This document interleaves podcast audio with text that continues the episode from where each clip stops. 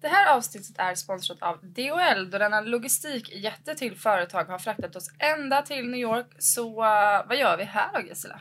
Ja, Angelica. SDHL har ju inlett en resa att positionera sig mer och komma längre än vad vi kommit idag. Så vi behöver utveckla ligan, fortsätta kommersialisera för att skapa bättre förutsättningar till våra spelare. Ja, och syftet med den här resan då? Jo, vi behöver ju inspirera som många andra. Vi behöver finna ny kunskap. Ja, inte minst nya idéer. Ta lärdom av de som har gjort samma resa eller möjligtvis liknande. Lyssna och lära, se skillnader och jämföra positiva och negativa tendenser. Men eh, syftet med collegespelarna då, Gisela? Ja, men det är ju mer att ge en inblick och insyn om hur det är att åka över på college. Berätta skillnaden mellan SDHL och college då och även spelarnas individuella historier. Och det är ju också ett sätt att expandera gränserna för podcasten och förhoppningsvis få fler nya lyssnare. Så ett stort tack till DHL som har gett oss den här möjligheten. Det kommer att bli en utvisning. Det kommer att bli spel i nummer ett. Kan de få en bra dragning här och så Berntsson räddar första men inte returen. När vi inleder förlängningen. En tripping utvisning. Oj, man sprätter dit den. Det blir 2-1 och återigen är det andra linan som gör det för Luleå MSSK i den här matchen. Jessica Adolfsson föddes år 1998 i Linköping. Där spelade hon fram tills hon bytte till Brynäs inför säsongen 15-16. Väl i Gävle blev Jessica kvar i två säsonger innan hon flyttade igen. Och denna gång så bar det av till Stockholm och Djurgården. Där blev det en säsong innan hon for över till USA och Penn State University där hon är bosatt idag. Den då numera 21-åriga backen som mäter 176 centimeter över marken i dagsläget är hon dock dessvärre skadad. Stämmer? Jajamän. Det var den första. det är så här att vi har varit i kontakt med din storebror Daniel eh, och din pappa Bo. Jag säger ju Bosse. Får se om han tycker att det är okej. Eh, och jag måste först bara läsa upp det, som, det första som Daniel skrev. För jag började faktiskt gråta. Åh herregud. Ja. ehm, och då sa han så här.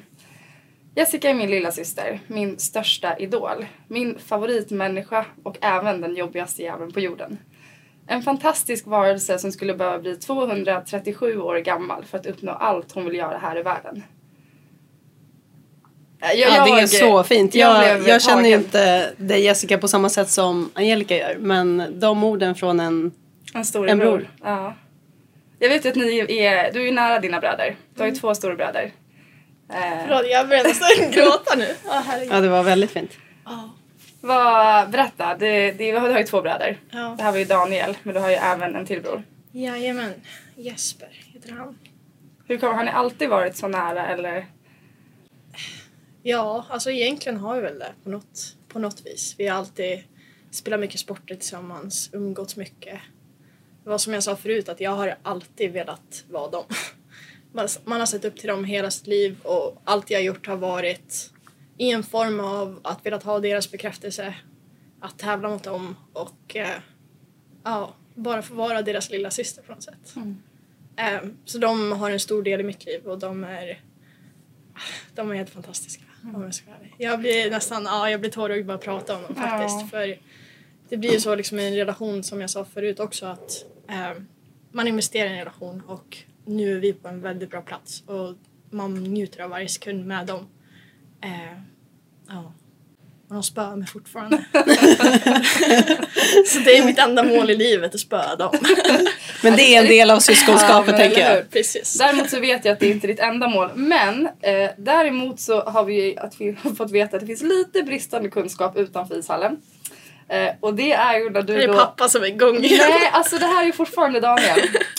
Han har ju då berättat att ni var ute i naturen i somras. Herregud. Och eh, han har då, eller en fågel ska vi säga, har viskat. Och det vet jag, tror jag hoppas att du vet eh, hur det ser ut. Men däremot fick han lära dig hur det- en ko ser ut. Att man kan eh, bada i svenskt vatten. Dina friluftskunskaper var alltså inte de bästa. Det här har du glömt bort verkar det som. Det här har jag Förträngt. förträngt. ja. Nej men han var Men jag väldigt... litar på brorsan ja. Ja, det gör jag också.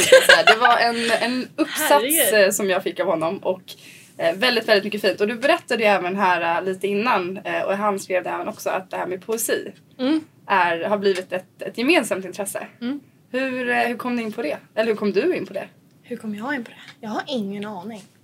Det blev... ehm, det blev liksom med åldern att jag fann det väldigt lätt att skriva av mig och liksom skriva om saker jag tänker och, och, och sådär som jag tycker. Och istället för att prata så vart det min, liksom, vad ska man säga, uttryck, att uttrycka sig själv. Ehm, och sen vart det mer en, en slump att jag fick reda på att brorsan gör likadant ungefär. Ehm, så då började vi dela med varandra istället och ja, det är jättekul, verkligen. Ja, Det är, det är intressant att höra för vi har ju fått äran ska vi säga att prata och hänga med dig här hela dagen. Eh, och vi har ju pratat om, om hur mycket saker som helst och nu så ska vi försöka förmedla det här i, i det här poddavsnittet också. Men faktum är ju att du också inte har gjort så mycket intervjuer de senaste två åren. Eh, och vi är jätteglada att du väljer att ställa upp i STH-podden. Hur, hur kommer det sig att du känner att, det, att du ville säga ja till det? Nej, men från, från början med så varför jag valde att, vad ska man säga, inte ta några intervjuer var att jag kände att jag som ung var väldigt obekväm och osäker i mig själv. Ehm, och jag kände att jag behövde ta tid till mig själv att, att bli bekväm, bli säker. Ehm, så jag tog de två åren att verkligen, ska man säga, hitta sig själv och, och verkligen ja, men bli trygg i den jag var, eller är, ska man säga. Eh, och jag känner verkligen att jag har hittat den platsen i mig själv nu. Eh, känner mig väldigt trygg. Och då blev det ganska naturligt att när ni hörde av er eh, och ville göra en podcast med mig så vart det ett bra första steg att ta. Eh, för att liksom komma ut igen, eller vad man ska säga. Och det här kan ju inte jag ens förstå nu. Nu känner ju inte jag dig privat så, men som sagt vi har hängt här hela dagen. Och du känns ju så självsäker och eh, trygg i dig själv. Alltså verkligen nu. Kul, kul att höra. Ja, och jag känner ju dig sen, sen två, tre år tillbaka. Eh, och jag sa ju det till dig här tidigare att det det är ju som natt och dag. Hur du var när jag lärde känna dig och hur du är idag. Det är ju verkligen en... Du har ju alltid varit fantastisk på många sätt. Men, men det är verkligen... Det finns ju ett djup i dig som jag tycker är otroligt intressant. Du tänker på ett sätt som jag tycker är... Som jag hoppas kommer kunna ge med sig här i- poddavsnittet. Eh, men du sa också lite det här som jag, som jag fastnade på att så här, ja, men du var inte säker att fånga media riktigt och, och ställa upp på de här intervjuerna. Tycker du att det finns ett ansvar hos klubbarna att, att göra er spelare säkrare framför det här? För det är ju det är ju många och mer blir det eh, med journalister som hör av sig. Ja, men sen också tänker jag eftersom du har varit med i damkrona i landslaget. Att eh, det, om det finns någon mediaträning där överhuvudtaget. Inte vad jag vet av. Finns väl om man frågar, men jag frågade faktiskt inte. Ehm, jag höll det för mig själv och, och sådär. Ehm, men ja, alltså det hade bara varit till det bättre att, att ha sånt och liksom kunna träna upp sig. Och speciellt som ung och liksom veta varför. ehm, det är viktigt, speciellt i damhockey, det är viktigt att eh, jag tycker varje intervju, varje gång vi får mediamöjligheter så är det viktigt att verkligen representera svensk damhockey på ett bra sätt. Och det är väl just den viktigheten som jag lägger på mig själv också. Att när jag väl ställer upp på någonting, då ska det göras ordentligt och det ska göras genuint och jag vill verkligen ha en, en, en klok bild och liksom avsikt med det, med det jag representerar. Liksom. Ehm, så ja, det hade inte skadat. Nej, vi, vi ska lämna just eh, den, den eh, biten för att komma in lite på eh, mest lite för de som inte vet vem Jessica Adolfsson är. Vi sitter ju här och säger att, eller jag framförallt vet och du har ju haft här den här dagen och, och lär känna Jessica. Men vad, vad är det som kännetecknar Jessica Adolfsson? Både som person men också kanske som spelare och, och vi vet ju att mycket eh, spelar av sig på, åt båda hållen. Mm. Svår fråga, bra fråga. Um, jag, sa, jag sa det förut, jag är lite som en levande paradox. Jag är liksom bubblig men väldigt tyst, reserverad men väldigt liksom framfartig kan man säga. Uh, och det kännetecknar väl lite mer min speltid också. Jag har en, uh, när jag spelar som bäst så har jag en otroligt intensiv närvaro. Eh, och där kommer den där självsäkerheten in. Um, och den har jag fått kunna ta del av mer nu när jag har gjort min utveckling som jag har gjort och, och växt och sådär. Så det, det är ganska häftigt att vara i sig själv när de liksom moments kommer fram så att säga. Eh, ja, Vad tror du som har gjort det? Att du har liksom hamnat i det här att, att behöva liksom lär känna dig själv mer och landa i vem du är? Oj. Um, men det har kommit. Alltså, livet händer och man måste svara och man måste man måste leva sitt liv tänkte jag säga men man måste liksom svara på livet. Um, så det händer ganska naturligt liksom. Och har du Saker utvecklat händer- hockeyn också då tänker jag eftersom du känner att du har utvecklats så mycket som person? För det Ja. kan ju hänga ihop för vissa. Ja, gud ja. Verkligen. Alltså, som du säger med person så är jag som natt och dag och det är likadant med hockeyn. Um, utvecklas hela tiden. Eh, och verkligen använder de verktygen jag, jag finner i, utanför hockeyn till hockeyn. Ehm, Du sa ju något fint här med bibliotek. mm, Den tyckte jag var så... Den visar så fint vem du också är som person. ja, I det sättet. Liksom, nej, jag sättet. sa att eh, hela livet är som ett bibliotek till hockeyn. Eh, och det står jag verkligen för. För jag, det är så jag arbetar, alltså varje dag. Vad jag än kan, alltså vet man vad man ska se eller vad man, vad man tittar efter, då kan man verkligen finnat och man kan verkligen använda det också. Så jag går runt där i min egen lilla bubbla varje dag tänkte jag säga och liksom i skolan och sådär och hittar jag någonting som, ja men det här kanske funkar på hockeyn och, eller i hockeyn och eh, det här kanske jag kan applicera till det här eller ja, men vad det nu kan vara. Det kan vara de mest tråkigaste men ändå roligaste detaljerna som ingen tänker på tänkte jag säga. Eh, applicerat i hockeyn och det har verkligen format mitt spel bättre. Mm. Nu kan jag inte säga så mycket eftersom jag är skadad men liksom den perioden jag har haft i alla fall där jag verkligen har kunnat spetsa det här. Eh, Jag har verkligen känt att det finns något, något mer i det. Men, Ja. ja. Ja, vi fick ju veta av din brorsa också att du är väldigt tjurskallig. Och, eh, kan du berätta mer om det och hur du använder dig av det? Tänker jag på, ja, mest i hockeyn då. Ja, det har jag honom att tacka för. och Jesper. Um, de har gjort mig otroligt tjurskallig. och envis och... Well, eller det är samma sak men... ehm, nej men det var som jag sa förut att jag... eh, när man växer upp med två bröder, vi pratade om det också, att man får en, en naturlig liksom, envisenhet och um, tjurighet i sig tänkte jag säga. Man vill liksom bevisa för dem att man kan och man vill eh, man vill slå dem tänkte jag säga. slå dem både på käften och, eh, och i spelet tänkte jag säga. Ehm, så det, nu så här i efterhand så tycker jag bara det är positivt. Det har ju verkligen hjälpt mig i hockeyn och otroligt driven. Jag har en mamma som är otroligt driven med hennes egna företag. Pappa är otroligt nyfiken. Totalt mycket nyfiken där. Ehm, vill veta allt hela tiden. Och jag är väl liksom som en kombination utav allihopa. Ehm, Så jag är liksom driven, nyfiken och så mina bröder, bröder är otroligt skarpa och metodiska också. Så jag, Du plockar lite liksom, Ja. äpplen från alla jag, träd. plock, alltså jag plockar från alla. Om jag ska vara. Både min familj men också som sagt tillbaks till biblioteket tänkte jag Ja. säga. Så liksom plocka från människor om jag ser olika spelare, olika atleter. Man får plocka de goda bitarna och se vad som passar till en själv. För det är också en grej, liksom, man måste hitta ett eget naturligt sätt att uttrycka sig själv på. Ehm, Så man kan inte plocka och imitera utan man måste verkligen hitta det där naturliga sättet att... Och praktiserar det på det sättet. Exakt.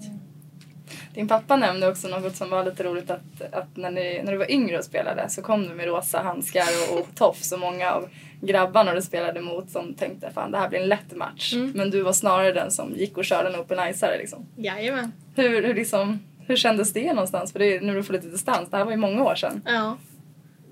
Ja, det är superhärligt tänkte jag säga. Det är skitkul. Ehm, jag vet pappa berättar än idag de historierna för mig själv också. Ehm, så det, det är kul att eh, jag älskade att köra med killarna när jag var yngre också och få verkligen visa att ja, men vi kan och vi, vi är med i matchen liksom. Ehm, så det var bara kul att tackla till dem lite. Ja. Men om vi, om vi går till liksom hockeyn här. Du, för två år sedan så flyttade du till USA Mm. för att börja på college. Eh, hur var den omställningen att flytta från Sverige? Du hade en, en säsong då i Djurgården och sen flytta hit till college. Eh, vad var den största omställningen och var det en självklarhet att börja på college? Och skillnad också är kul att veta college versus STHL. Ja, precis. Uh, se om jag kommer ihåg alla frågor. Eh, första varför jag valde att åka var mer att om man kollar på ja, men desto mer man lär känna sig själv och liksom min personlighetstyp. Jag är väldigt äventyrssam, nyfiken igen då. eh, och sådär. Och, och jag vill liksom, jag vill stanna i spelet. Jag vill stanna i damhockeyn en längre tid. Jag, vill liksom, jag ser ingen, inget frågetecken om jag är 40 år eh, och fortfarande spelar. Och det är där jag satsar, jag vill liksom stanna i spelet så länge jag möjligtvis kan. Så då handlar det om att, ja men okej, hur kan man stanna i spelet? Hur kan man fortsätta älska hockey? Eh, och bygga den här relationen till hockey. Eh, och då blir det, ja men okej, även fast SDHL är på framspurt nu och utvecklas i turbofart så blir det, kan jag göra någonting annat för att liksom, vad ska man säga, Expandera. liksom. expandera den här tiden i hockeyn för att liksom låta det fortfarande vara kul. Kan jag se något annat? Kan jag, kan jag liksom lura min hjärna att fortsätta hålla igång på något sätt? Och då vart det eh, att college vart liksom den, den utvägen eller vad man ska säga, eh, eller vägen att gå. Ehm, så ja, och där kulturen är väldigt annorlunda. Ehm, jag nämnde det förut. Ehm, I Sverige har man mer lite mer fokus på elitidrottande. Det är mer special, speciellt jag, liksom specifikt. Jag är eh, otroligt driven och liksom det här är det jag älskar att hålla på med och det jag vill göra för resten av mitt liv. Eh, och då man kommer in med, med, med ett lite annan mentalitet kan man säga och man möter, åtminstone jag mötte en väldigt kulturchock på så sätt att att där är det inte lika självklart att spela hockey. Det är inte, man använder mer som en hobby och, och det blir, eh, det blir inte lika seriöst. Samtidigt som du har de liksom guld, eh, guldkorna i sanden som verkligen vill köra. Eh, så det var mycket första året, jättejobbigt för min del. Eh, jag tror jag ringde hem till pappa och mamma flera gånger och ville åka hem. Eh, kände inte riktigt att det passade min, min vad ska man säga, ambitionsnivå. Eh, kände att man fick leka mycket barnvakt för det eftersom det är college då så det är, det är mycket fester som, som håller på och eh, ja, prioriteringen är liksom annanstans. Eh, på skolan mer och sådär och jag ville liksom vara i hockey. Det var ju det viktigaste för mig. Ehm, Jag känner att du har hittat en bra balans nu. För nu är du ju ändå inne liksom. Du, du är fortfarande kvar. Eh, och vad vi har märkt i alla fall här under dagen är att du, du tänker inte att du ska åka hem imorgon liksom. Nej. Utan, verkligen inte. Du Nej. kom över det där första jobbiga. Ja men precis, men det är som, ja, men det är som alla obekväma så här, första situationer. Det, man får gå igenom smärtan helt enkelt. Man får gå igenom det där obekväma och, och ähm, främliga situationer. också någonstans i det. Ja men precis. Och ähm, likadant där, vi bodde i korridorsrum. Så då kommer man från att ha bott ensam i lägenhet till korridorsrum. Man får bo med en hel alltså främling. Även fast hon var min lagkamrat så är hon fortfarande en främling för mig. Ehm, väldigt högljutt hela tiden och sådär. Och jag är egentligen väldigt tyst till, eh, till majoriteten av min tid tänkte jag säga. Ehm, och sådär. Så det var mycket att hantera först och ensam liksom. Ehm, men nu så jag har flyttat ut till lägenhet, har en helt fantastisk rumskamrat. Eh, man får ett helt annat perspektiv på, på allt, på hela skolan. Så nu älskar jag det. Nu, ja, verkligen. Men känner du liksom att, att det är vad du förväntade dig? Eller är det liksom ändå att du kände att du trodde någonting? Att det kanske såldes in på ett annat sätt än vad du, vad du trodde? Jag tror de har... Coacherna är väldigt duktiga på att snacka. Så jag måste ändå säga att man blir såld ganska bra. Men samtidigt så jag var ju liksom och kollade på vissa skolor och, och sådär och de, de snackar bra men de står också för det de snackar om oftast. Liksom. Speciellt i Penn State, våran rink och liksom omklädningsrum, det är helt otroligt. Vi har ju liksom alla resurser man någonsin kan tänka sig. Det är som att leva som ett NHL-proffs. Eh, men då balansera skolan på det. Eh, så det är liksom, jag är så lycklig lottad att få ha den miljön att utvecklas i. Eh, så med facit i hand, jag älskar att jag åkte och jag älskar att jag vågade stanna. Eh, Och fick du möjligheten till scholarship då, eller stipendium? Mm. det fick jag. Och hur, hur kändes det att liksom bli utvald då? För det är ändå att man blir utvald på ett Ja, sätt. verkligen. Helt otroligt. Alltså tacksamhet. Uh, ödmjukhet. Helt fantastiskt. Alltså få en helt utbildning, alltså en hel utbildning på fyra år på college. Plus spela sporten du älskar. Vad mer kan man begära? Alltså, det är, Och vad går det för ja. inriktning för de som inte vet? Det är också intressant. Ja, jag har... väl, jag tror också, har man hört dig nu här inledningsvis så tror jag kanske ändå att man kan se tendenser i det du också pluggar. Ja, jo. Ehm, Jag kör dubbla inriktningar i filosofi och psykologi. Och hur just känns den- det med... Ja, kör du. Nej, men just den, alltså jag tycker det är så intressant just de två inriktningarna. Ja. Eh, Dels den psykologiska biten. eh, Just det här med att du talar om att du tar mycket av det du kan säga, lär dig utanför isen tar in det till eh, liksom, isen och tvärtom så.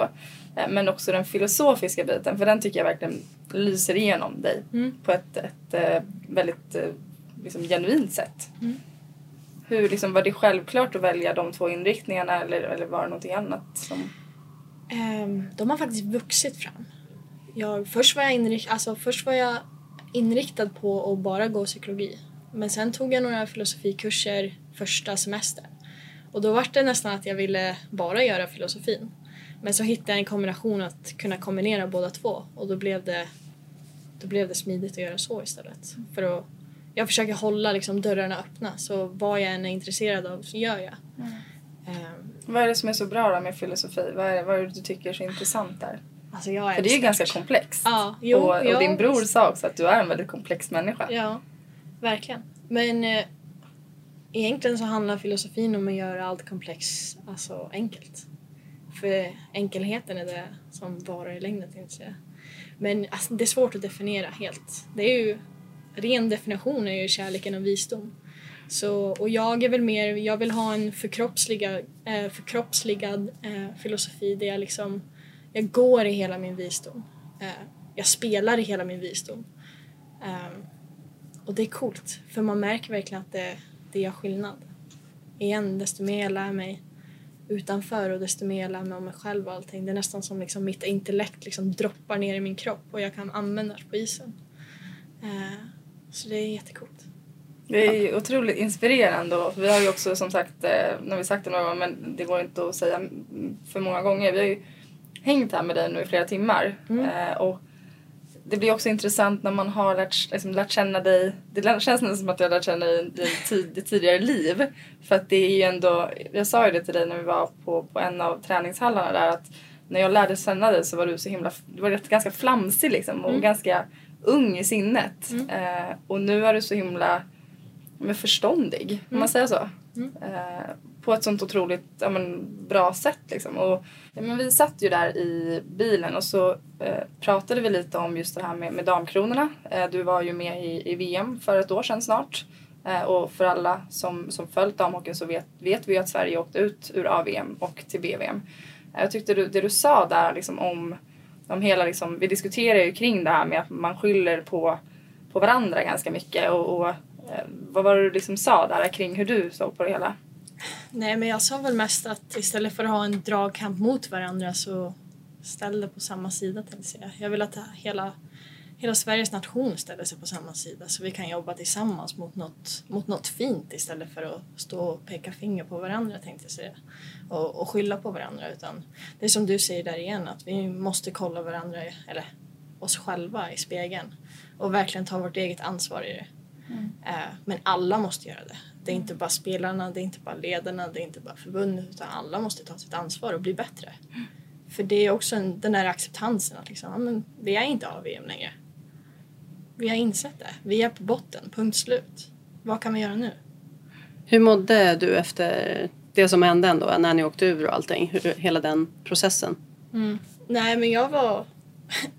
det är ju fruktansvärt egentligen. Alltså, det är ledsamhet och det var som jag sa också att det är inte en, en ledsamhet som man kan bära själv utan nu var det en kollektiv ledsamhet.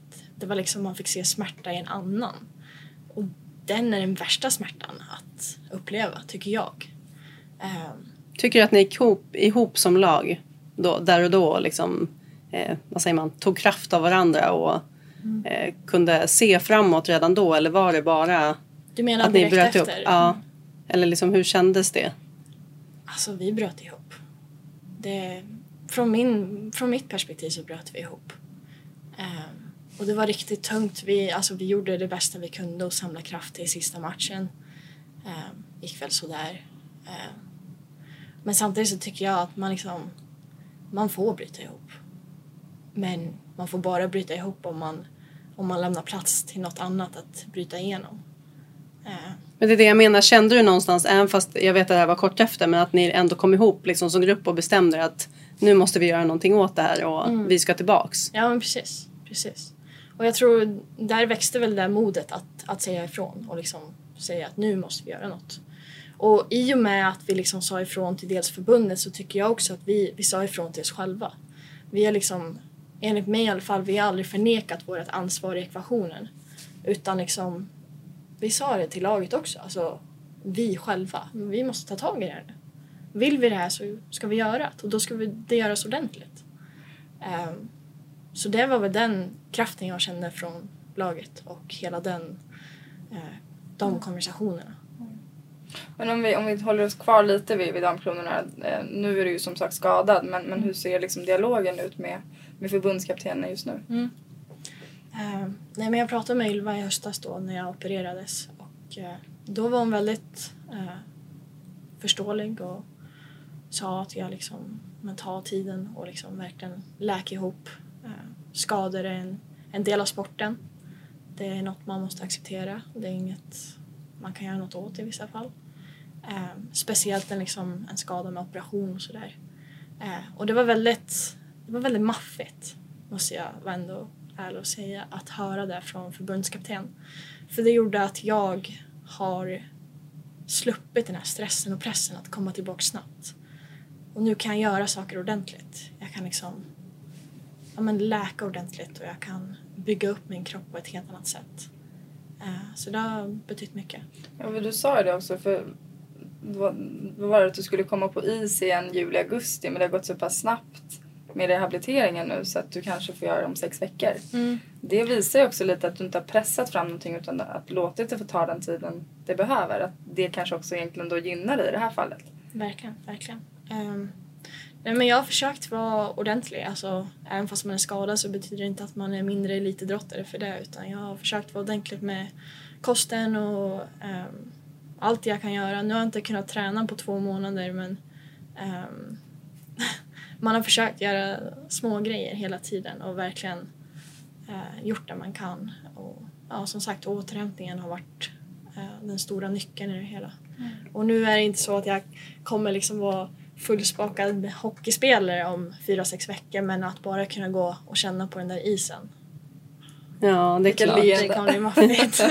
Men det här var ju ändå en motgång som kom. Det är ju både motgångar och framgångar såklart när man spelar hockey. Men hur skulle du säga att du hanterar eh, motgångar? Som, som den här till exempel då, en, som en skada.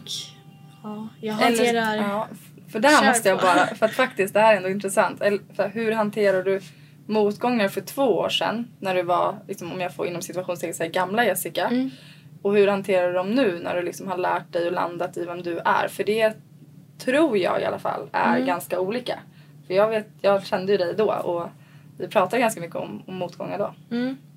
Jag skulle säga att jag... Egentligen gör jag samma procedur tänkte jag säga.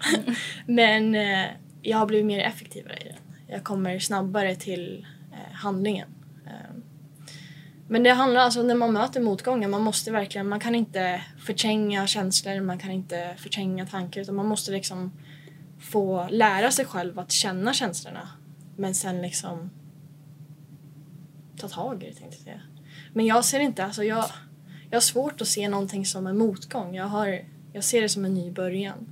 Liksom, eh, det, är en, det är en möjlighet. Det är verkligen en möjlighet. Eh, att liksom jobba på svagheter, att jobba, jobba vidare, att jobba annorlunda, att utveckla sitt spel på annorlunda sätt. Eller på ett annat sätt. Liksom nu jag studerar spelet mer. Jag kollar otroligt mycket hockey. Och liksom sådana där grejer. Så man får verkligen försöka um, lassa på verktygen i ryggsäcken. Liksom. Det där tycker jag är intressant med det du säger med att du tittar mycket hockey. För Mm. generellt sett upplever jag i alla fall, ni får rätta mig om jag har fel, att många damhockeyspelare kollar inte så mycket hockey. Okej. Utan de praktiserar mer hockey. Eh, och att man då, för och mycket är ju att man kollar för att lära sig spelförståelsen också. Mm. Eh, och det vet jag många tränare säger att ni måste kolla på hockey. Mm. Eh, hur liksom upplever du att du lär dig liksom när, du, när du kollar på hockey på så sätt som du gör? Jag lär mig bättre när jag kollar på hockey. Ja. Alltså, jag vet, jag började spela på grund av brorsan Jesper. Och det enda jag gjorde när jag var liten var att kolla på hans träningar hela tiden. Pappa kunde inte slita mig ifrån de där träningarna. Jag skulle stå där och kolla. Ehm, och jag lärde mig liksom åka skridskor på det sättet. Jag... eh, Men nu vet jag inte om det är exakt så här för jag vet ju att pappa har väl sin egen lilla historia men han påpekar då att jag kollar på träningarna och sen när jag då steppar på isen med killarna så kunde jag åka skridskor. Jag säger inte mer än så. Det är en fantastisk historia dock. Oavsett om den... Ja, jag tror väl inte riktigt på det. Men han har rätt i det att jag lär mig otroligt mycket. Det mesta eh, från att titta och kolla och liksom sådär. Han är ju otroligt stolt över dig. Ja, det är väl det som eh, Det är man över sina skiner barn. igenom tänkte jag Ja. säga. Nej men eh, det är som sagt, jag har ju pratat med både, både, din pappa och eh, din bror och det, det tycker jag lyser igenom ganska tydligt Mm. att de är så otroligt stolta över dig och den, den resa du har gjort och gör. Mm. Eh, Det är fantastiskt att se. Men framöver då? Hur ser det ut med dina mål och drömmar med, med hockeyn? Mål och drömmar. Visioner? Ja, Stora som små? jag har bara stora. Bra svar. Ja, precis. Nej, men det var som jag sa förut, att jag vill stanna i, i spelet. Det är min största ambition. Jag vill liksom fortsätta spela hockey eh, för att jag älskar det. Eh, framförallt vill jag liksom klättra ännu längre upp på berget som liksom du redan har klättrat upp på. Som du har liksom, det var som vi pratade om förut också. Eh, att liksom spelare som har spelat och lagt av nu vänder hem igen och vill hjälpa till för att göra det bättre förutsättningar för oss. Och det är liksom så jag ser det på också, att ni har liksom klättrat upp på berget så vi ser lite mer utav världen tänkte jag säga. Och jag vill fortsätta klättra det berget för att, för att liksom nästa generation ska få se lite mer av världen. Och så förhoppningsvis kan vi liksom fortsätta göra så. Jag tyckte också att det, det här med att stanna i spelet, för då, vi pratar lite om det här, ofta att, att många tjejer i 25-årsåldern säger att de är tanter i spelet för att eh, man ofta kanske har spelat på elit så himla länge och att man någonstans vill förflytta det att man ska liksom hålla på längre. Hur, hur ser du på det? För du, som sa, du sa ju även det här i podden att du vill hålla på tills du är 40. Ja. Eh, Jag tror- måste säga bara, jag älskar att höra det just för att som vi har pratat om att om vi ska få ja, Sverige och damhockeyn att bli bättre också så måste vi få fler spelare och hålla på längre. Så det här älskar jag att höra av dig också. Att så här, jag vill hålla på länge, jag vill spela länge. Och att det blir accepterat också att man vill spela länge. Men hur, för jag tänker så här, hur tror, vad tror du är lösningen? För någonstans så ser man ju nu att, att vi har 14-åringar som börjar och börjar man i 14-årsåldern så kanske man liksom lätt resonerar att man är tant när man är 25 för då har man liksom spelat 10 år elit. Det, jag kan förstå det men, men vad tror liksom vad tänker du? Är det så att man ska försöka få att, att de här 14-åringarna inte ska spela SDHL och liksom ha någon juniorliga? Att det är där problemet ligger? Eller liksom hur, hur resonerar du som ändå har inte komma till åren ska jag inte säga för du är ung. Men du är ju snart 25 och tant om man nu ska ha, liksom, titta på vad många säger. Shit. Ja, Helst vill jag säga att du är 25 och ung snart. Ja, jo. Det vill jag också säga. När jag är 60 vill jag säga att jag är 60 och ung. Ehm, nej, men jag förstår också. Men jag tycker det är skitsnack. Alltså jag... Men sen förstår jag, alltså det jag förstår utav bilden är ju liksom att men har man ett heltidsjobb eller studerar vid sidan av, liksom, vi måste ju också tänka på våra karriärer för vi kan inte leva på hockeyn idag. Eh, så det är ju den bilden som många resonerar kring, vad jag har förstått det. Samtidigt så, varför jag säger att det är skitsnack är ju för att vi vill jobba mot bättre. Som vi snackar om liksom.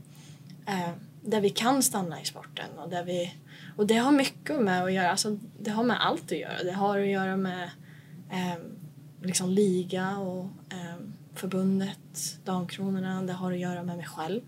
Liksom vad tar jag för ansvar i den ekvationen? Eh, vart, liksom, just den här, där kommer egentligen nyfiken, nyfikenheten in att liksom, ja, men fortsätta vilja lära sig. För liksom, man är en elev, en elev utav hockeyn. Ehm, jag studerar hockeyn liksom. Ehm, och det är liksom kunskapen där, för, alltså, Det aldrig finns inget liksom slut. så jag vet inte ens hur jag ska kunna steppa iväg eh, från, från hockeyn för jag kommer ju aldrig vara fullärd. Och det kommer brinna tänkte jag säga i min, i min lilla själ. Att jag inte kommer få uppleva den. Men vad tänker du efter, hockey, efter, efter hockeyn, efter college? Mm. Eh, kan du tänka dig liksom komma hem till STHL igen då eller vad, har du några tankar alls där? Det kan jag definitivt göra. Eh, hockeyn får liksom ta mig platser över hela världen. Den får, den får leda vägen helt enkelt och jag, jag hoppar bara på tåget. Eh, Tåget ska till STHL. Nej men det är liksom också sådär att ja men om de skaffar sig en, en, bra amerikansk liga, men då finns möjligheten där. Men jag, jag tänker inte sticka under stolen med att jag vill jag vill hem till STHL. Jag vill liksom, alltså det är ju svenska damhockeyn som jag vill växa. Och jag vill kunna ta del av och vi ska liksom, vi ska upp. Vi ska bli bättre.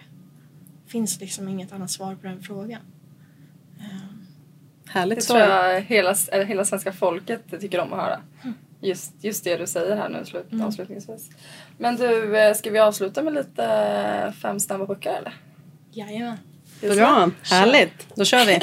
Hagelgevär eller hockeyklubba? Hockeyklubba. Där finns ju en liten story om det här eller? Ja, din brorsa här- återigen. Herregud. Han berättade om att du inte... Jag ska sätta mungavel på honom när jag kommer hem tror jag. Nej, men han berättade att du inte riktigt bemästrar hagelgeväret och att det Har du sett det här ärret?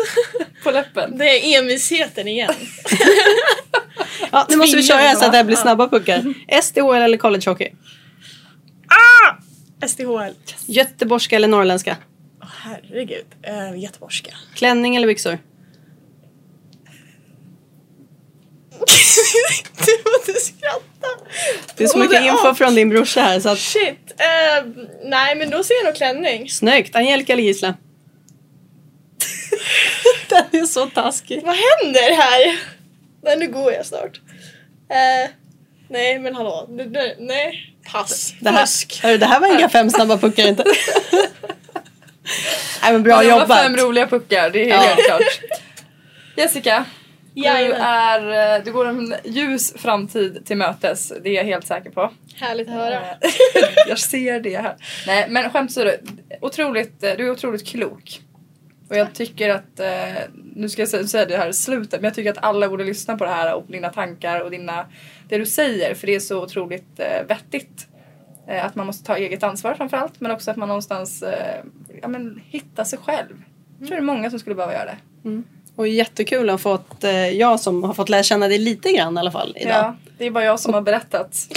Ja, nej men kul att få vara här som sagt i New York. Mm. Och den här, det här avsnittet är sponsrat av DHL. Så vi vill tacka dem så jättemycket. Precis. För den här möjligheten. Vi tackar DHL och vi tackar Jessica Adolfsson och eh, vi tackar också för oss för denna Ja. gång. Tack På återseende! Ja, hej!